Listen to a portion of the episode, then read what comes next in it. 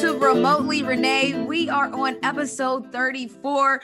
We always knew we'd make it. Listen, I'm here reporting live from Vegas. All post All Star game. I mean, and the stars were out. We had WNBA players, and no, I'm not even talking about the ones playing in the game. I mean, just other WNBA players pulled up dressed to impress. Shouts to Diamond DeShields, Isabel Harrison, Angel McCoughtry, Alyssa Thomas. I mean, there was a lot of players. There was more than that. There were NBA players there. Shouts to DeMar DeRozan, Andre Drummond, UConn Husky in the building. There were celebrities, Vanessa Bryant. I mean, it had all the things that a star-studded event should have. So I was really excited to see that. It had the energy, the fan base. WNBA Twitter was in the building. Shouts to WNBA media. Uh, the black WNBA media was there as well. And I love to see it because the culture is shifting. Team Nigeria was there. I'm just saying there was a lot going on, but you it felt like one of those star-studded all-star events that we should have. So let's continue to keep that culture going. There's also a lot of talk going about mental health. Liz Cambage you know, had to withdraw from the Olympics. There was an altercation there with her, uh, the, her Opals team and the Nigerian team. And speaking of the Nigerian team, Elizabeth Williams and Nneka Ogwumike got d- denied to play in the Olympics for the team Nigeria. So again, we're going to talk about a lot. There's a lot going on. So let me bring in my two lit crew. We got my Snooker Booker me Madre, Bert Leah Montgomery. What up, Snooker Booker? Oh, what up, BG? Okay. then we got. I'm in Las Vegas enjoying uh enjoying the uh, WNBA All Star as well. Then we got my manager, my VP, Paul Garino. They were best friends, but all right. Oh wow! then we got my sister. I love my sister family in here. Come on, what up, Cole, my COO? Hey, remotely crew in here too. Let's get in. So we're going to start talking about just we're going to start out talking about what we just left off with. Mental health awareness is a big thing. So let me just set the table first. So Liz Cambage got into a physical altercation with a player from Team Nigeria in an exhibition game between the Australian national team and the Nigerian national team. While the Opals, which is what the Nigerian team is referred to as, while the Opals was trying to figure out how they were going to handle the altercation, there was speculation that she might not be allowed to play in the Olympics for Australia. Liz Cambage just went ahead and went off, but she stated that she didn't necessarily want to be in the bubble of the Olympic Games. So if people, if you haven't been keeping track, in the Olympics, there's been a lot of talk because there's no fans, there's no friends allowed. We know that it's been highly documented that when the bubbles happened for the NBA and the wubble for the WNBA, it was tough on the players. You know, players battled bouts of depression. It, it's been talked about. Google it if you don't know what I'm talking about, but it is a thing. The isolation is tough. So I want to sound off and hear what are your thoughts on the situation, Cole? Get us started. Um, I, I, think it is hard. It, I mean, as we all know, during a pandemic, it was hard enough just to be with your family in a, um, a situation for extended period of time, but to actually have you know to be alone is worse so you know i guess you know even with her having an altercation maybe it was the anxiety of this is going to what's going to be happening and i'm going to be by myself. That's so, a good point. I never know, thought I mean, about that like that you're saying that the anxiety of going to the bubble could have yeah, possibly had her on edge. Bad. yeah i mean Liz Cambage never ran away from an altercation but i could see the i could see that raising her anxiety for sure yeah, so I think this, you know, a lot of times we think that two things can't be connected. Some people withdraw, some people become aggressive, some people drink, some people smoke. You know, I think that everyone handles different situations for mental health in different ways. And we don't know what happened before. It could have been she traveled over there, she's already over there, she sees this is happening. Maybe it wasn't a good game, maybe there was other things that was happening, but that could all be a factor in with, you know, mental health. And she didn't want to do it. I you mean, know, that I, made me I, think of something, Cole. So Liz Cambage was one of the first people that I can recollect getting COVID. She talked about she was playing in China and that she thinks she had COVID before it was a known thing. So that's something, you know, that PTSD of she says she got sick too. She wasn't asymptomatic. She was someone that had a reaction to it. So that is something. Yeah, she was in the about. hospital too. Yeah. Oh, yeah. She actually had to go to the hospital for it. What do you think about it, VP? I think we should give Cole an honorary PhD. okay, Cole. Wow, she broke that all the way down. Goodness. Yeah, I can't really say anything better than that. So. Well, I have a little bit different opinion of. Uh, Yeah, of Let me hear it. not against my daughter or anything, but I, from what I can see, I don't know Liz personally, but from what I've observed from the outside looking in, I think she's a very strong woman. I don't think that uh, there's too much weakness there. I think um, she might try to rely on weakness as an explanation for some of her actions. So I feel that this uh, withdrawal from the uh, her uh, native uh, Olympian team is just getting ahead of the getting ahead of the news about the fight. You know, she has done her own good PR work, and so before that gets all blown out of shape, she comes in and she says this to kind of defer some of the negativity that might be associated with her, maybe putting hands on somebody or something like that. Mom, put them paws on somebody. I, I'm kind of like, I get what mom is saying, but wasn't she the one who was just recently on social media and they were talking about her height and her weight and her size as well? So she was So getting Cole, hold on. Cole. Let me set it up. So Cole is referring to Curt Miller is the head coach of the Connecticut Sun. He he made a reference to her size as to why she shouldn't be getting fouls called, and she was very offended by it. By it, went to social media to voice her displeasure and voice how she's she doesn't like that type of talk. That's what kind of Cole is referring to that incident. Yeah. So I mean, I get we're all, you know, and I think that sometimes that is a part of our mental health too. We are all as far as especially black women supposed to be strong black women and we're supposed to be able to take a lot like we're supposed to be able to take more i would say than any other ethnicity of woman the black woman is supposed to be the one who should take more and that's not fair it's, it's just not a fair assumption that just because we're strong black women that we should be able to handle or turn the other cheek or you know be able to take more than anyone else and that's just not that's just not true now Now, you know, I. Snook is playing, but but the, the devil's advocate role that Snook is playing right now is interesting because there will be people that say, "Well, you were already probably about to get kicked out anyway." So there is that thought Oh, that it is. we know oh, it, that it definitely is. Yeah. And, and the reason I say she's a strong black woman because when the incident happened with the Connecticut Sun coach, a lot of people would have kind of withdrawn, come a hole, not said much about it, and sulked, and really had some mental health issues behind that statement and, and dealing with it. Uh, Liz didn't. She came right out and said she didn't like it. She voiced her opinion, talked about it. So that's why I assume that she's a strong black woman Yeah, but- because she didn't uh, she didn't back down from it and, and told her side of the story. So as I said, even though I understand what you're saying, Nicole, even You- though you know she might have some things that in in the in the, uh, say- in the yeah but she don't know what process she got to before that because you know like we said social media is a, is a it is a um, a killer of confidence so we don't know what process it got to before she actually replied she could have cried she could have talked to her mom you know we even with us we break down amongst ourselves but we put the strong face on and we say what we got to say when it comes to the public we don't know what process she got to get to that point. and and everybody can be strong behind a keyboard.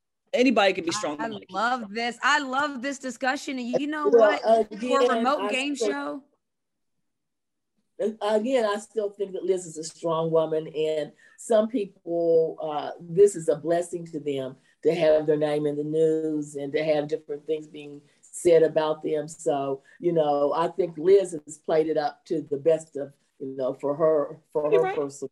No What you call- argument. No argument there. Okay, so I love this discussion. I love where it's going. Okay, so speaking of this mental health talk, I want to call my sister. She's Dr. I should, oh, she's recently married. I almost said Dr. Montgomery, but my bad, sis. She's recently married. She's a newlywed. Dr. Short. So I'm going to call my sister Nashay because now, even with her job, she's a pharmacist, but at Kroger now, they're having to have them do mental health evaluations to make sure their employees are mentally where they need to be. Of course, you know, if you have a pharmacist and you're dealing with prescriptions and drugs, you want to make sure the people that are handling those things are fit themselves. So I'm going to call my sister and just see her thoughts on mental health and the different ways it looks. Why well, after I call her for a game show, of course.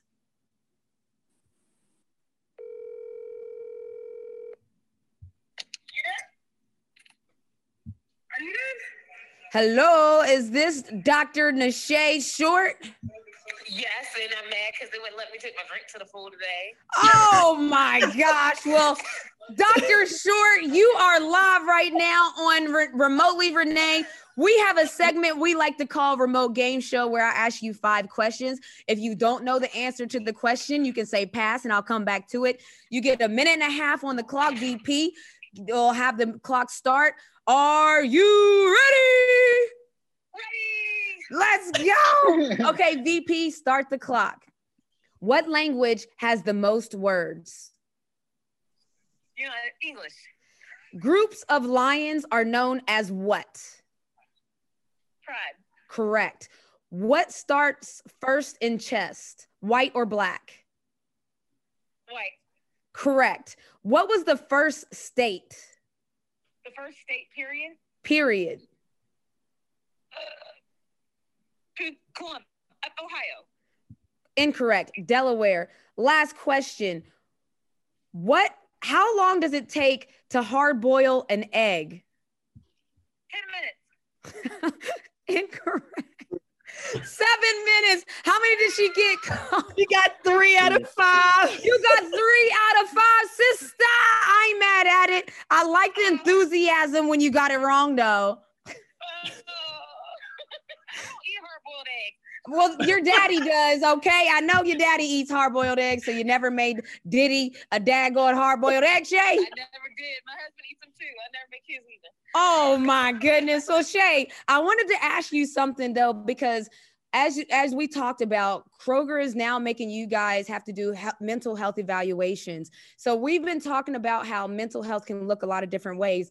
One day it could look like a clapback. The next day it could look like you crying because of something going on. So just tell me about like some of the things that they're talking to you all about when training and looking for mental health um, evaluations. Well, you know, because we're a pharmacy, so we kind of have an inkling on people who do have mental health issues because we dispense their medication. So, based on certain medication profiles and things that people are experiencing, we will ask you a series of questions to try to figure out if maybe your mental health needs an extra step. You need more help with your mental health. So, like you said, it comes in all shapes and sizes. And the hardest ones to, to spot are the people because people hide it. So it's very hard to to spot it. You might ask them the questions and they might not tell you the truth because they don't want anyone to know that they're having these issues. So it's just a, trying to make people feel comfortable because most people trust their pharmacists. They trust them more than they tr- trust their actual doctors.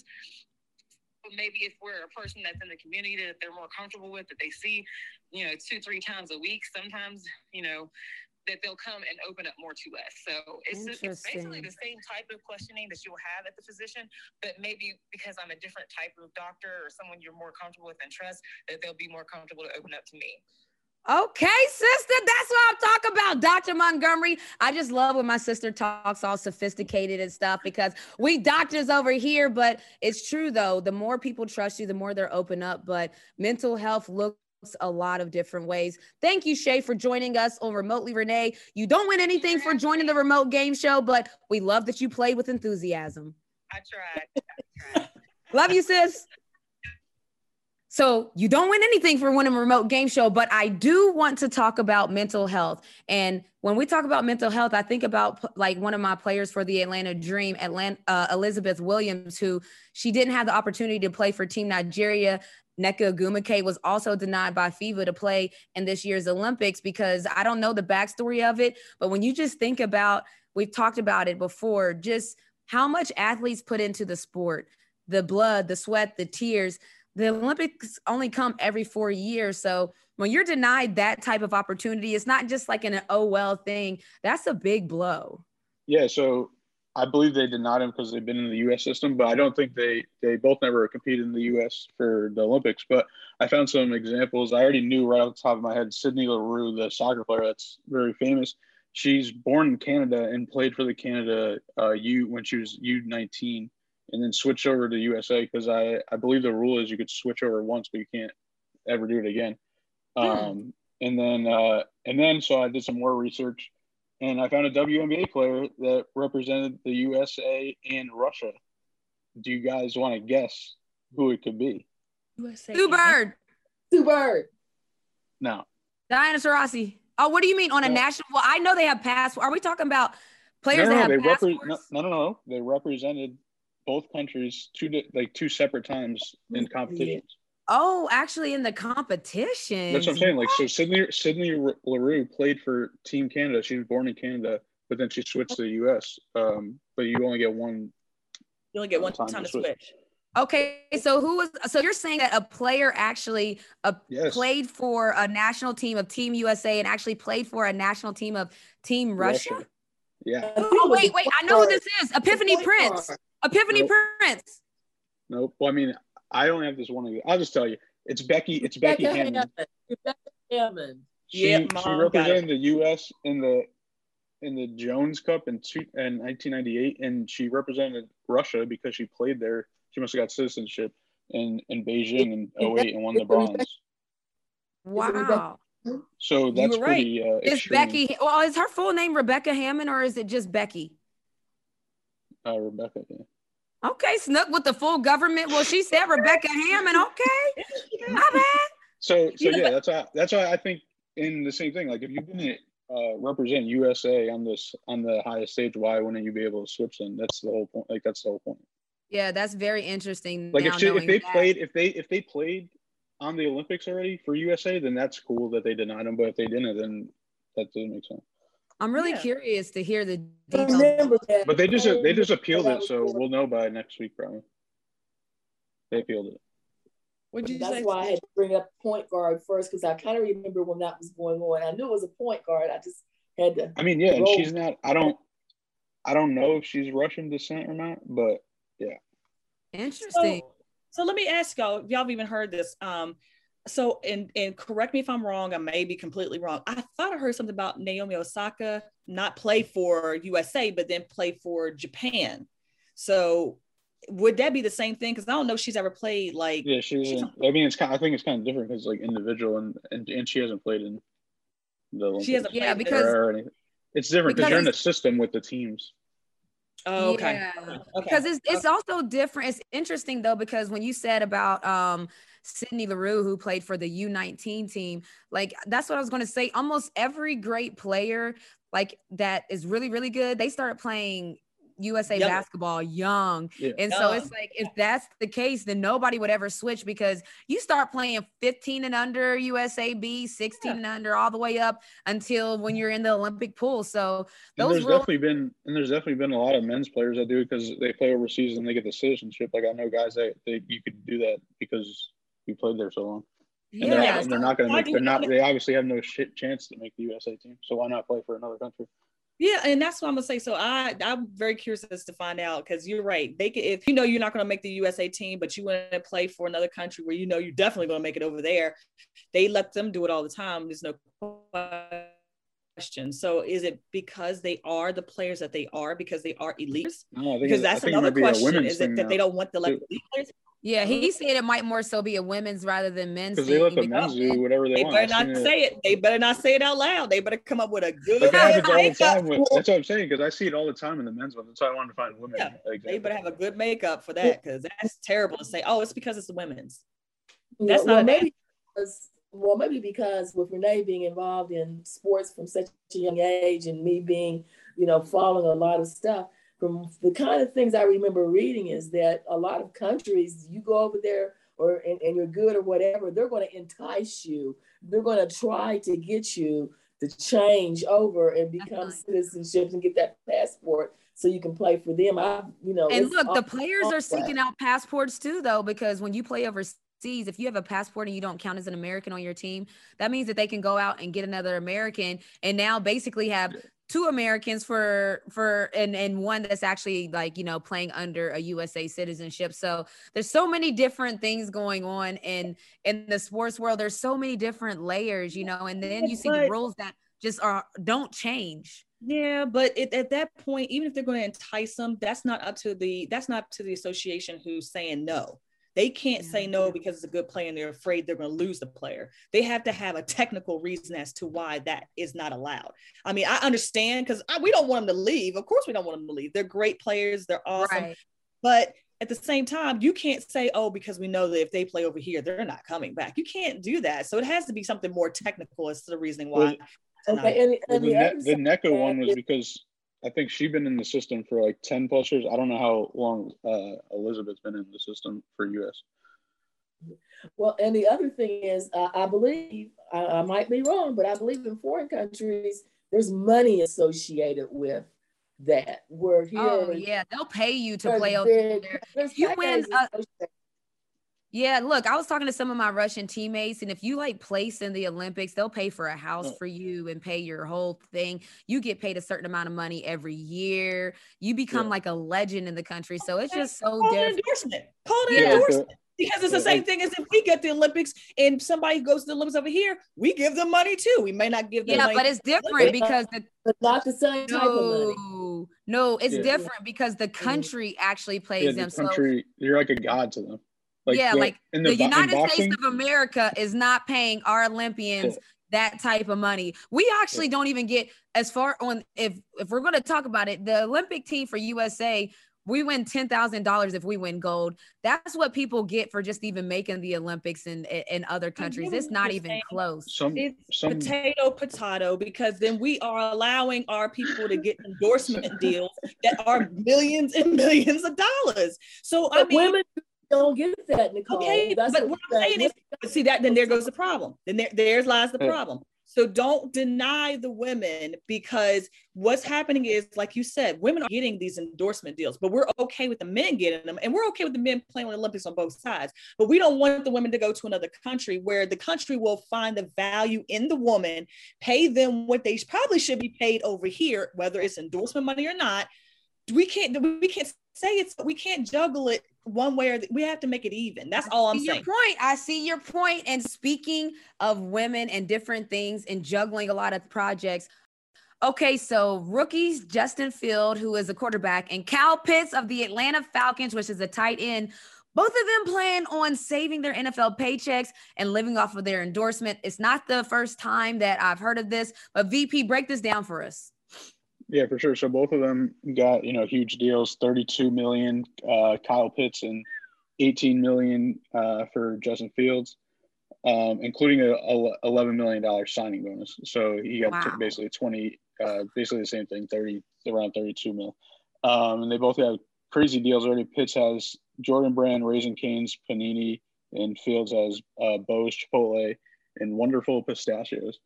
So wow. the other thing is like, you know, obviously like you just said, you always hear about all this, but I think like a lot of people don't know, like they they were only getting 17 paychecks per week. So that's why like a lot of players like just think they're gonna get get that all year and just keep on spending and spending. So the NFL yeah, just changed so- it. The NFL just changed it to 36 weeks. So I think now players are gonna be more respect receptive of watching their money.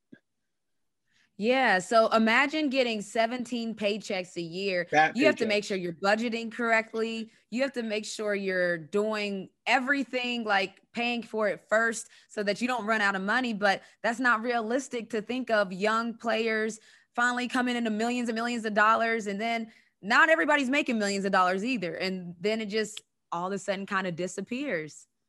Well, it, it's just like in the real world, you know, in education, for a long time, because education is usually a nine month uh, job, that you would get paid for nine months. And then during the summer, you had no checks. And so they became smart. And it was difficult. A lot of people struggled because, you know, when you're living on that nine months, you usually use all of that check. And so in the summer, either you have to work or you have to go on welfare because you have no money. So uh, education became smart. And so they stretched it out to where you had the option of the nine month or the 12 month paycheck so that you would mm. spread it out instead of the nine months, spread it out to 12. So you would have a way of living for all 12, uh, 12 uh, months. Now, with them doing 36 weeks, it's still short of 52, which is that's how many months are in a year. So there's still a little bit of wiggle room there as far as them budgeting their money.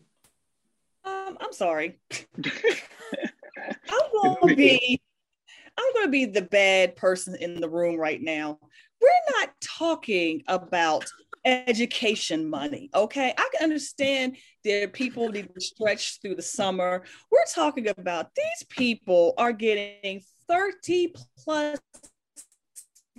million dollars. I don't care if that's over three years, two years, four years. This is ridiculous. I mean, come on now. I mean, really and honestly, I love the fact that they are being smart and they're just living off of their endorsement money, which is very, very, very, very, very smart. That's what you should be doing. But again, I want to feel sorry for those who are spending $10 million in one 17 weeks. I'm a seven, I mean, I want to feel sorry for them within 17 checks. I'm sorry, 17 checks or however, however that comes out. I want to feel sorry for them, but I don't. $10 million to spend on 17 checks is absolutely ludicrous. And I don't care if you've never had money or had money all your life. It should, I, it's almost like Brewster's Millions. How can you spend that much money? If anyone's, it's an old Richard Pryor movie where he got an, an unlimited amount of money. He had to spend every single dime. How do you spend that much money that fast? So I think it's great. I think that they are role models for whoever else is now broke after their 17 checks. But I really just don't, I don't, I don't feel sorry for someone who spent 10, 11 So- million. So yeah, so I broke it, I broke it down real quick. Uh, so Thank you, seven. Kyle Kyle Pitts is uh, again 8.5 million this year. So for 17 weeks, he'd be getting uh, 485 dollars. I mean, 485 thousand dollars per per week. Come You know, on. since- Oh my gosh. So, but, but No. like after, but after taxes, he'll be getting like half that.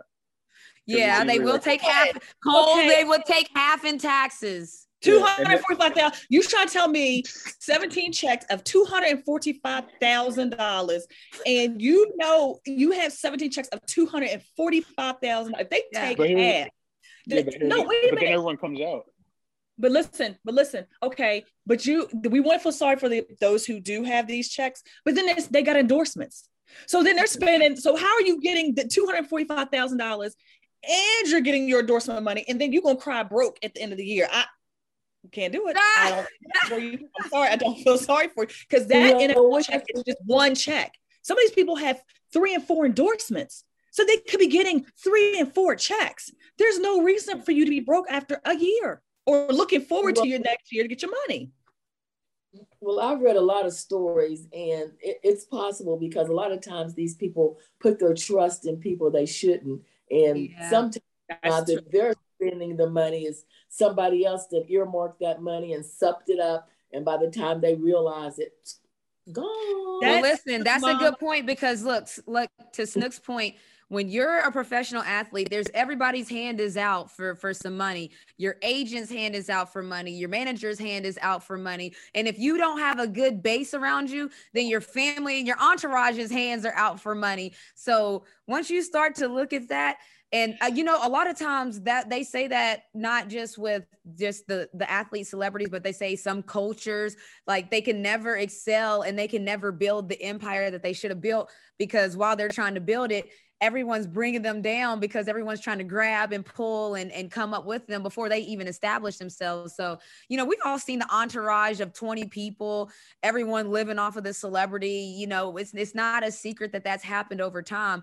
So i have a question cole. Do you think that you could uh, have 15 grown men living off of you for 245,000 and they all want to live like you. That's the problem. That's why the that's that's where it happens or the lifestyle. Go to the club, throw 30k. And We're not saying it's a, that's- the problem. That's the problem. Right. Like I'm saying, it doesn't, if you had that type of mentality, an extra seven, 17 checks up uh, is not going to help you. All it's going to do is make you cry poor until the next check because now where you was getting $245,000 over 17 checks, you're getting half of that or a quarter of that because they're stretching the checks out. Doesn't make you any more rich stretching the checks. It just makes you cry broke until the next check. Oh man, I can't, I can't do anything. I only got this amount of money to work with until my next check. It doesn't actually help the people go any further. They're going, credit is credit, and people will get credit and extend credit they don't have. So even if you send it to 36 checks, you still got to pay everybody you got to pay. yeah. It's the same, it's I the like same it. thing. It's the same thing. That's how I okay feel. before before we end it that's why i think that uh, people or sports people should talk with lebron james because i think he's an excellent role model of how he brought his entourage but he didn't bring them on supping his money down he brought them on you know, and they're they're acting like they should have and helping him build his empire.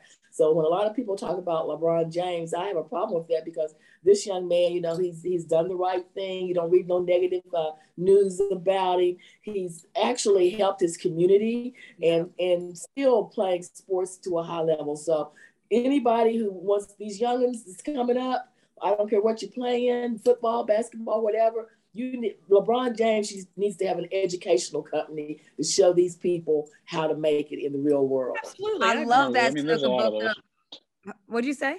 I was saying, I mean, there's a lot of things like that on YouTube and things. And yeah, no, you know what? We're gonna actually come back to LeBron James and what his company and and things that he's doing a little later. But while we're speaking about what to do with the money, here's an idea: invest in women because we had De- Devereaux Peters for our happening IRL. Cole went one on one with her. But as we're talking about all this money flowing, I wish people would think about throwing a nugget to a production company that's trying to grow. Devereaux Productions, More Than 94 Feet Productions. Just just two production companies to give you an idea of a little money from these guys that are trying to invest and do different things could go a long way. Cole talks to Devereaux all about it. Check it out. Happening IRL this week, we have Devereaux Peters, former WNBA player, and she's going to tell us a little bit about herself. Um, hi, hi everybody. Um, like Nicole said, my name is Devereaux Peters. Um, I went to University of Notre Dame, um, graduated from there, got to play professionally in the WNBA and overseas for seven years. Um, and then I just recently retired a few years ago um, and started out life uh, trying to figure out how to be an adult without basketball. a lot of us are still trying to figure that out, believe me. the only one. Yes, you aren't the only one.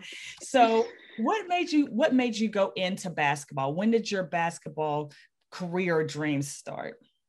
Um, so I've played basketball since I was like five years old. Um, it was just something that came natural naturally to me. I was a tomboy as most of our, you know, women athlete stories where it came up. Um, and I really just wanted to be around sports. I didn't really care what it was. So I was playing uh, in everything, um, but I was naturally gifted at basketball. Um, so as I got older, it kind of started to hone in towards that. Um, and then I got to high school um, and I wanted to do everything. I wanted to play basketball, I wanted to run track, and I wanted to play soccer because I was, I was pretty good at soccer. And ironically, my dad was like, you know what, you're gonna have to pick one because I don't want you, you know, overexerting yourself and getting injured. And if you know my career, that's laughable.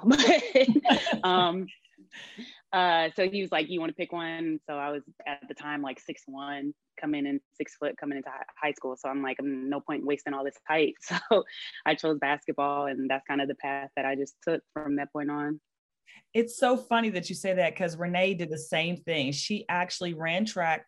She played soccer, like I think it was her sophomore, junior year, and she played basketball. And my dad said the same thing. You're going to get hurt. You need to just do what you're going to do. So she did the same thing. I mean, she always knew basketball was it, but she just wanted to do everything like you said as well. So I mm-hmm. understand that whole concept. Just want to try it all and do it all. So I, I do get that. So you get through high school, you go to University of Notre Dame, and then you get through your four years, and then you're said, okay, fine, I'm going to co- continue my career. And then you played for the Minnesota Lynx. Minnesota Lynx. Yep. Mm-hmm. Yeah. So I actually had five because, of course, like I said, irony, I was injured, so I got a fifth year. um, so after the fifth year, um, it was like uh, growing up as a kid, it was a dream. And then as I kind of got to college and battled with injuries, because I tore my ACL twice, I kind of went back and forth about whether I wanted to keep playing because um, it's, it's, a lot to go through that injury. So I went back to back. Like literally, I tore it in I think February of my freshman year, okay. and then grinded it out, went through therapy, got back, and then tore it again in October of my sophomore year. So like right after as I got back, tore it again. And I had this like reckoning, like, am I do I really want to keep doing this? like, oh, is this really what I want to play? Cause I'm I'm really about to do this all over again. Just spent all this time, you know, rehabbing and doing this to get back, and I gotta do it again. Um, and so after that, you know, going through college, it's a lot. It's, it's a lot as a, prof- or a college athlete, you know, juggling school and playing and all your workouts and, and academics and everything else. It can be, you know, a bit overwhelming. And so, you know, you just kind of get caught up in the moment and going through. So, you know, by the time I kind of got towards the end of my uh, college career and into my fifth year, um, I was back and forth and whatever I wanted to continue playing. And then um, as I got to uh, towards the end, when I was about to leave, started, I had a streak where I had some really, really, really good games towards the end of the season going into the tournament. And started hearing my, you know, my name brought up a lot more and talking about being drafted and stuff. And so they kind of brought that back for me. Um, because it wasn't something I was fully thinking about. I was focused on like playing and wanting to win a championship in college, and like that was my goal. So I was so focused on that. You know, you get you get caught up. You like, I don't worry about that right now. I'm trying to win right now. Right, exactly. Um, so then by the time that you know that kind of ended, and there was a lot of talk about you know me being drafted and certain teams being interested, and I was like, okay, that's. I mean, if that's something that happens, then cool. And ended up being invited to the draft and, and kind of went from there. So it's definitely a blessing. Um, something that I always wanted to do as a kid and kind of fought through as I got older, but it's definitely a major blessing to be able to be have that opportunity to play pro. Yeah, and then so then you played overseas. So where did you play overseas at? I know. Man, I played everywhere. multiple places. Yeah. So you know, yeah. give us a couple of places. Give us your top place um, you played. Uh, ooh, probably my favorite places that I played. Um, I played in Slovakia, which sounds weird, but like I enjoyed like the team there. Um, so that like made it a lot better. And then we were an, uh, like three hours from Budapest, Hungary, which is like one of my favorite cities ever. Um, so that made it really enjoyable. And then, ooh, who else did I? I played in France one year, which was uh, it was it was good. I really enjoyed it there. Um, but I've literally played every. I played in Italy. I went to Russia. Um, had a very short stint in South Korea. Played um, Hungary, Spain. Yeah, I was all over the place. You, you and Renee have a lot of those places. I know Renee's been as well. She's played as well. So yeah, I'm not sure what Renee's top one was, but that that Budapest is that's different. So. I know it's beautiful over there. It's gorgeous over there. So then you say, okay, I'm you know I'm kind of going to move away from basketball, and then you start your own production company. Tell us a little bit about that. Yeah, so that kind of came out of nowhere. Um, I was a film and television major, so um, that's kind of that's what my degree was in, and that's what I enjoy doing. Um, but I didn't really think it would get to that point. Um, I ended up tweeting about. Um, it started because I was in Seattle, like shooting some content um, that I wanted to do for my YouTube channel, and the usual. I'm walking down the street. This guy stops me because I'm tall. Wants to know if I play basketball. We have that whole conversation he says he could beat me one on one. Okay, great. you know, the usual the stuff. Challenge. exactly. And so I end up tweeting, making a, a Twitter thread about why women do not care about playing men one on one. And it went viral. So, like, not even thinking about it, like, I just tweeted because if you know me and know my Twitter, it's a lot of foolishness. I just tweet craziness and go about my business. And so I tweeted it hopped in the shower and was going about my day. And I got out the shower and I checked my phone and my phone is blowing up, like going crazy. And I'm looking, it's all these people responding. And then um, after a couple hours, it just like completely blew up. And then a couple days later, I actually got um, somebody from the Washington Post reached out to me and wanted to do an op-ed about the Twitter thread. So I'm like, okay. um, ended up doing the op-ed and about men challenging women to one-on-one and really the premise was just in general like how men have this weird like confidence that regardless of who you are what you do you can beat a woman even if she's at like the top of her game or like right. you know whatever whatever field right so um that comes out and i just get all these in responses from women talking about how they um had that experience and like across the fields. I have a cousin um, that was a writer for um, Lucasfilms and she's written on Star Star Wars. And she reached out to me and told me that she tells she would tell men that and they would start quizzing her about Star Wars and like asking her these questions as if she didn't write for it. like and I'm like, that's absurd. So I'm like listening to all these women respond and like in the engineering field and literally any field you could think of, these women are like relating to this story of just me telling my truth about basketball. And after that, I was kind of like, man, we're really missing an opportunity here because, like, just from me being able to talk about my experience playing basketball, all these women were able to connect and relate to something that happened to me because they understand because they're going through the same right. lived experience or living a similar experience. And I was like, we're really missing out an opportunity because I we're a lot better now, but at the time we weren't really pushing women's players and telling their stories in the way that we are starting to now. Um, so I was like, we're missing out on that. They, you, it's so many women that are so dynamic, and especially with WNBA players, because we not only have to like graduate from college typically to like play in the league, but we also have to play overseas. Super cultured, super smart. The WNBA typically isn't our main source of income, so all these players have businesses. There's just all these ways to connect, and like nobody hears about it. Right. And so I'm like, we have to start telling these stories. And I'm definitely one of those people that's just like, if you don't see it being done well, then just do it yourself. So right. that's kind of how the company was born and how we started like moving forward with that. All right. So what is the name of your company? Um, so it's Devereaux Productions, but the platform that I'm building is called More Than 94. Um, just the idea that you can be, you know, that whole push of more than an athlete, we do more than what we do on the court um, and want to highlight those aspects of, of players and, and their journeys.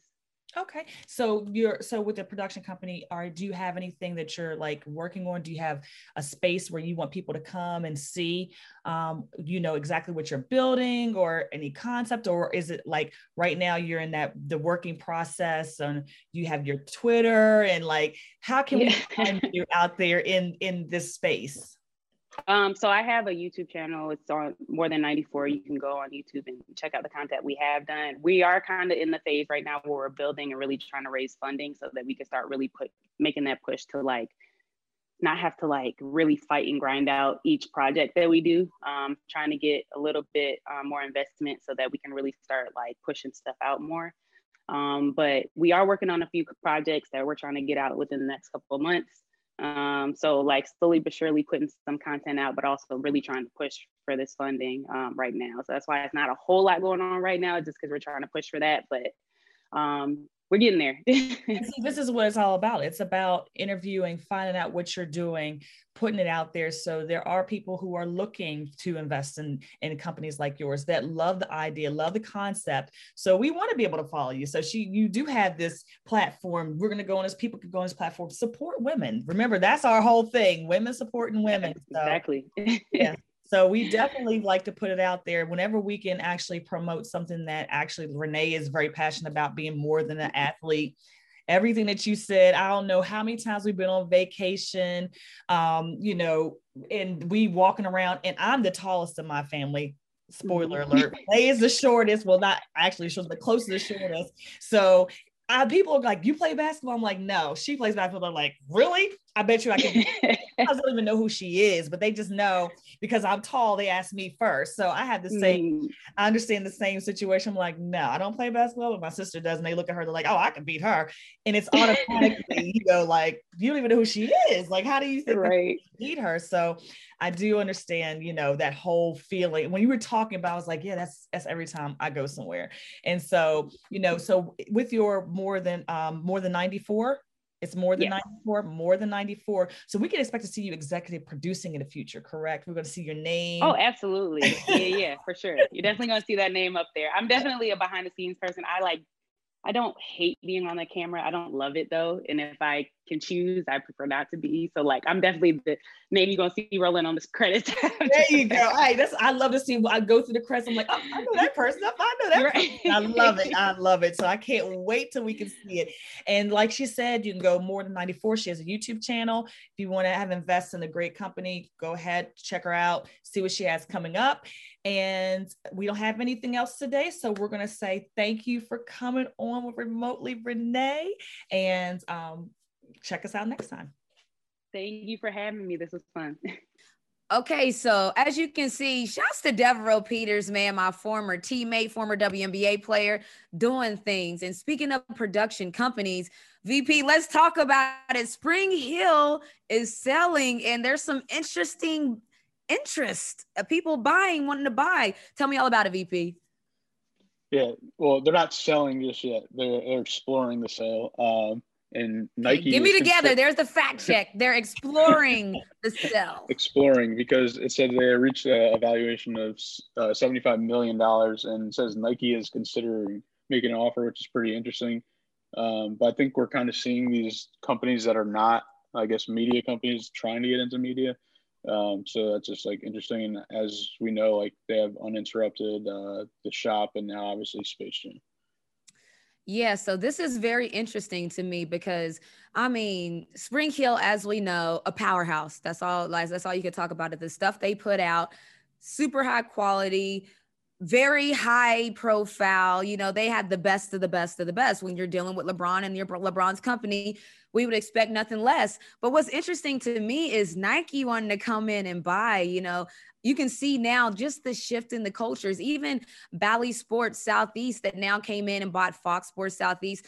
That's you know a that's a casino based company that's expanding into the betting and the sports world. That now they just want to get in the media as well. So you know the landscape is shifting all things lead to digital media all things lead to media it doesn't matter what brand your company is if you're selling socks you better be in some type of media basically is what Let, let's not like. let's not forget about draftkings with the dan le batard network Shouts to DraftKings that dropped the big bag. They brought out the Brinks truck, backed it up, went and got another truck, backed it up. Dan Le Batard and crew, my goodness, Meadowlark. And you know what? You just talking to a lot of different professionals in the industry. Everyone's talking about Meadowlark, about what they're doing, what they're building, where it's going to. So it's interesting to see just how media is shifting around, guys. We got to get some fake money so you could throw it in there. Ooh, yeah. yeah listen, I'll take some real money if y'all want to give it to the DraftKings. If you want to drop a bag at each one of our locations, my yes. location, and all of the two lit Luke Cruz location, we will make it rain right here. Just saying, and I'll pick it up at the end of the show. you should invite Floyd Mayweather to your to your studio, and I'm sure he would bring some stacks of cash and throw them up for you just for the publicity. Floyd Mayweather, yes, we should. Now he's one that makes it rain. Speaking of having a lot of money, the big entourage, the glitz and glam, I don't think anyone does it more than boxers. I mean, boxers yes. live this very lavish lifestyle 24 karat gold tullets. Shouts to Mike Tyson. I mean, they lived a life, but back to the media, it's interesting because imagine the media age when that was a time. Like, imagine if it was like this on social media. I mean, even now, Floyd Mayweather, he flashes, he does his thing. But imagine Mike Tyson at the height of his career, Muhammad Ali at the height of their career when Instagram, TikTok was a thing, Twitter. Oh my gosh. And see, what I feel like um, everybody is becoming a Walmart. It's now all these companies want to be like a Walmart setup where, yeah, we were known for being um, a clothing company and we're, you know, a cultural clothing company like Nike, but now we want media. So we want to touch this and we want to touch that and we want to touch, now we want to own a team. So now we want to be part owners and team. So I think that it's going to be like, everybody wants to be Walmart. Everybody wants to touch everything. Everybody wants to touch betting, women's sports, men's sports, clothing, media. So it's like a one-stop shop. It's like once you can do it, you can do all of your own stuff. You don't have to go out to this people for media, go out to this people to do that. You know, you could be your own yeah. everything conglomerate, basically. I wouldn't be well, surprised if Walmart got into media. Free marketing. It will be free marketing. If, I was going to say, speaking of being your own conglomerate, we was going to we talked about LeBron James earlier. Look what he did with Space Jam. He Spring Hill was a part of the production company. He's acting and starring in it. It's a, a code for the culture. They had the red carpet and you saw the stars were out there. It mixed the celebs, all of that together. I mean, talk about a one-stop shop like Walmart. LeBron James is his own universe in that aspect. Yeah, Yep. Yeah, Warner Warner Brothers, I, I, believe, guess they have the license for um, Space Jam, and you know they made all the deals. There's like five shoe deal, five shoe designs, fifteen apparel deal, deals. They're in Fortnite. They got an Xbox controller. They got the McDonald's Happy Meals, of course. They got the Amazon boxes. General. They have Candy Crush. I was minding my they business. Candy Crush. Candy Crush. I saw it.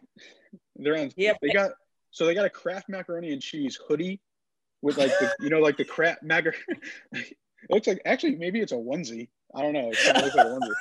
May, that would make more sense. And it has like the little Kraft macaroni and cheese, like little Bugs Bunnies and stuff like that.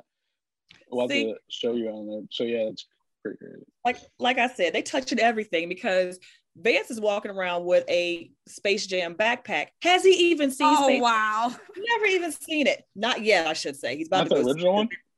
Well, he saw the original one, but he hasn't seen the new one. And the new the backpack he has is for the new Space Jam, not the old Space Jam.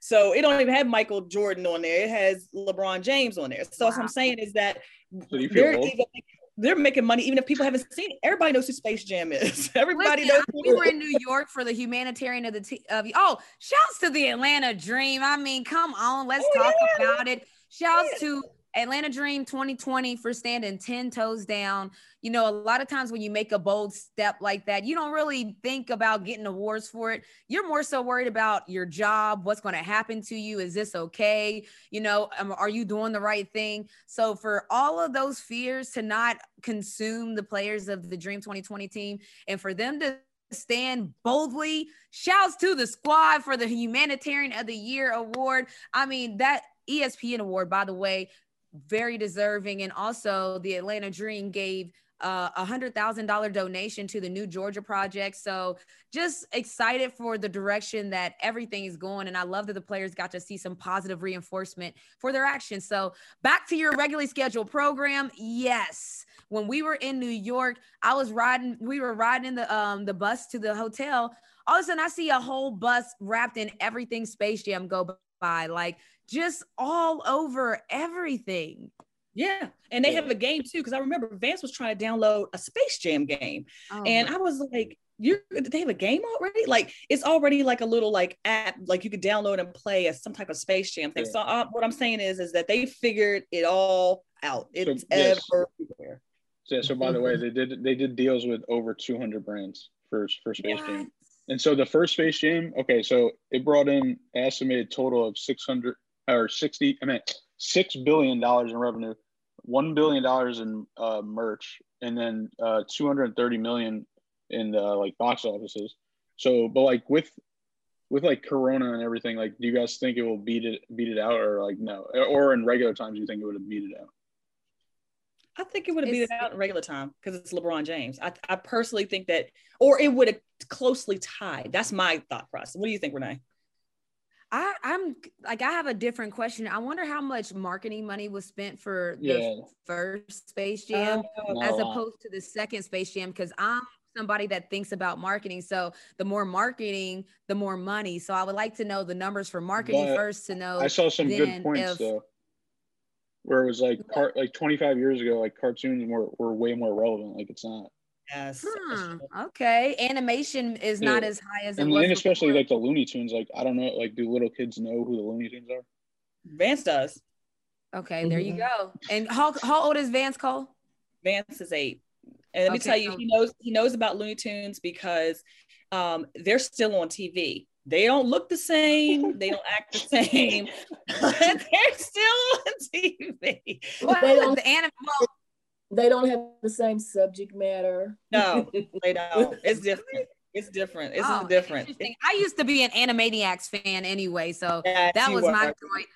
But long story short, I just know that this new Space Jam, they have the star power in LeBron James, but boy, did they put the marketing money behind it. You can't turn a corner without seeing something Space Jam right now. So good on them. Great for them. We love to see it. I'll be going to go see Space Jam with the fam bam. So we'll have to have a Space Jam review next episode. No, but Paul, or you can watch it. You can watch it on HBO Max. You can buy it on. Yeah. So, but Paul, but did they did they beat it out? We don't know yet. It just came out.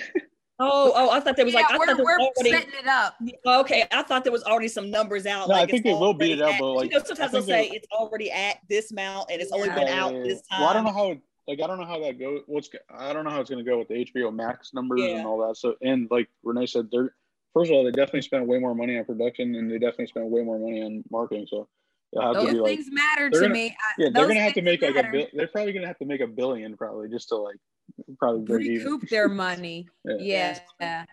it's true. interesting. But with the 200 brand deals, they had to make a lot of money too. So I don't know what. I'm going to say they made their money back in their brands because I mean, you. I saw. I saw local, like, so I, you know, the way that they did it too, they did their big national spots. And I'm gonna, you know, we, I'm gonna wrap it here because they're so fascinating. Obviously, clearly, we're into marketing, we're into sports and Space Jam and all this culture, pop culture stuff. But they also did something really smart. I saw them on big platforms, but I also saw people like the AEBL in Atlanta. They were doing promotion for Space Jam. I saw Sutai, who is a amazing artist. She did a line with Looney Tunes and Space Jam. So we're watching, I always watch and study because I mean, they clearly know how to roll things out. And speaking of rolling things out, my Snooka Booka is going to roll out what happened on All Star with us. Snook, talk about it. Okay. Uh, for Roots this week, since I am out here in Sin City, the City of Lights, Las Vegas, for the WNBA All Star game, which was fantastic. I'm going to show you some things that I uh, was able to witness for this game, and I'm going to let you in on a big, the biggest surprise of the game for me. Today, Remote Roots is an advertisement. Yes, I said advertisement. It's an advertisement for women's basketball. This advertisement features the WNBA All Star game that was held in Las Vegas, Nevada on July the 14th. It was a great event, and the stadium was full of people and fans excited to see the WNBA All Stars versus the USA Women's Olympic team. Now, the best part of this advertisement is that both teams were comprised of the best of the best of the WNBA. It was a star studded game, and the stakes were very, very high.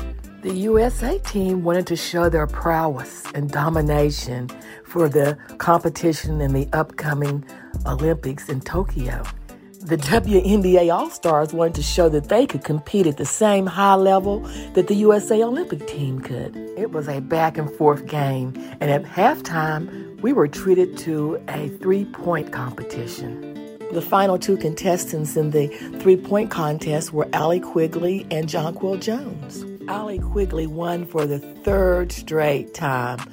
Boy, is she an awesome shooter. It was a tight game, and the fans were in it all the way down to the last of the fourth quarter. It went back and forth, back and forth until finally the WNBA All Stars pulled ahead. Naturally, I was so, so, so proud of the Atlanta Dreams Courtney Williams. Courtney, Atlanta's number 10, made some great plays down the stretch. And ultimately, the WNBA All Stars beat the USA Olympic team. It just goes to show you how talented all of the players from both teams were in that game. Arike Ogunbowale was crowned as the most valuable player of the All Star game. She is a guard for the Dallas Wings, and her play was outstanding. Now, this isn't the first WNBA All Star game that I've attended. When Renee graduated from UConn in 2009, she actually played on the USA Olympic team that went against the WNBA All Stars at the Mohegan Sun in Connecticut. So, to wrap up my advertisement, I'd like to say or encourage you to watch the WNBA. It is the best women's basketball play in the world. I was also blessed to be able to attend the WNBA All Star game in San Antonio, Texas, that Renee played in. WNBA games are some of the best live entertainment out there, and I would encourage anyone who has an opportunity to attend one to do it. Just do it. So let's also support the USA women's basketball team as they compete in the Olympics in Tokyo. I know they're going to bring home the gold. The great basketball play at the WNBA All Star game was exciting. The three point shooting contest at halftime was exciting. But the most exciting part of the game was for me was when I turned and saw my daughter and her husband entering the arena. Now, my daughter lives approximately five minutes away from me in St. Albans, West Virginia, and she never mentioned that she was even coming to Las Vegas to the All Star game. My girls are always trying to surprise us, and this was one they really got over on us because we did not expect this. I had even called my daughter and talked to her, and she didn't tell me that she was on the way to the airport when I spoke with her. I'm sure you can imagine the look of shock on my face when I turned around and saw her. So there you have it an awesome, outstanding WNBA All Star game, and me getting pranked at the same event. What more could you ask for? Yes, Snooker we all start peaking. All Star Weekend. I had a blast in Vegas. I love the direction the WNBA is going. I love the direction that remotely Renee is going. My two lit crew. That's all for me and my two lit crew. See y'all next week.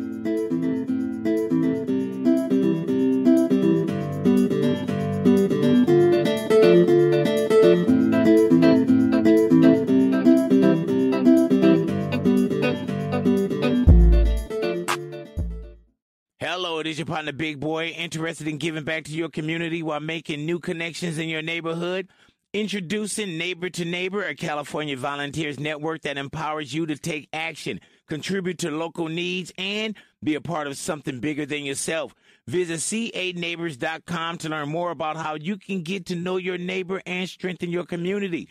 Neighbor to Neighbor, it takes a neighborhood. Hello. Everyone is talking about magnesium. It's all you hear about. But why? What do we know about magnesium? Well, magnesium is the number one mineral that 75% of Americans are deficient in. If you are a woman over 35, magnesium will help you rediscover balance, energy, and vitality. Magnesium supports more than 300 enzymatic reactions in your body, including those involved in hormonal balance.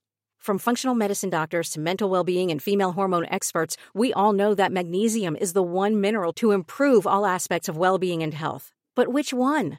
Magnesium Breakthrough from Bioptimizers, the trusted choice recommended by leading experts with seven best absorbed forms of magnesium to ensure your body receives the support it needs for overall well-being. Go to bioptimizers.com slash balance today and use code BALANCE10 for 10% off. Support your journey to wellness at B-I-O-P-T-I-M-I-Z-E-R-S dot com forward slash balance. Magnesium Breakthrough from Bioptimizers, your foundation to optimal health and vitality.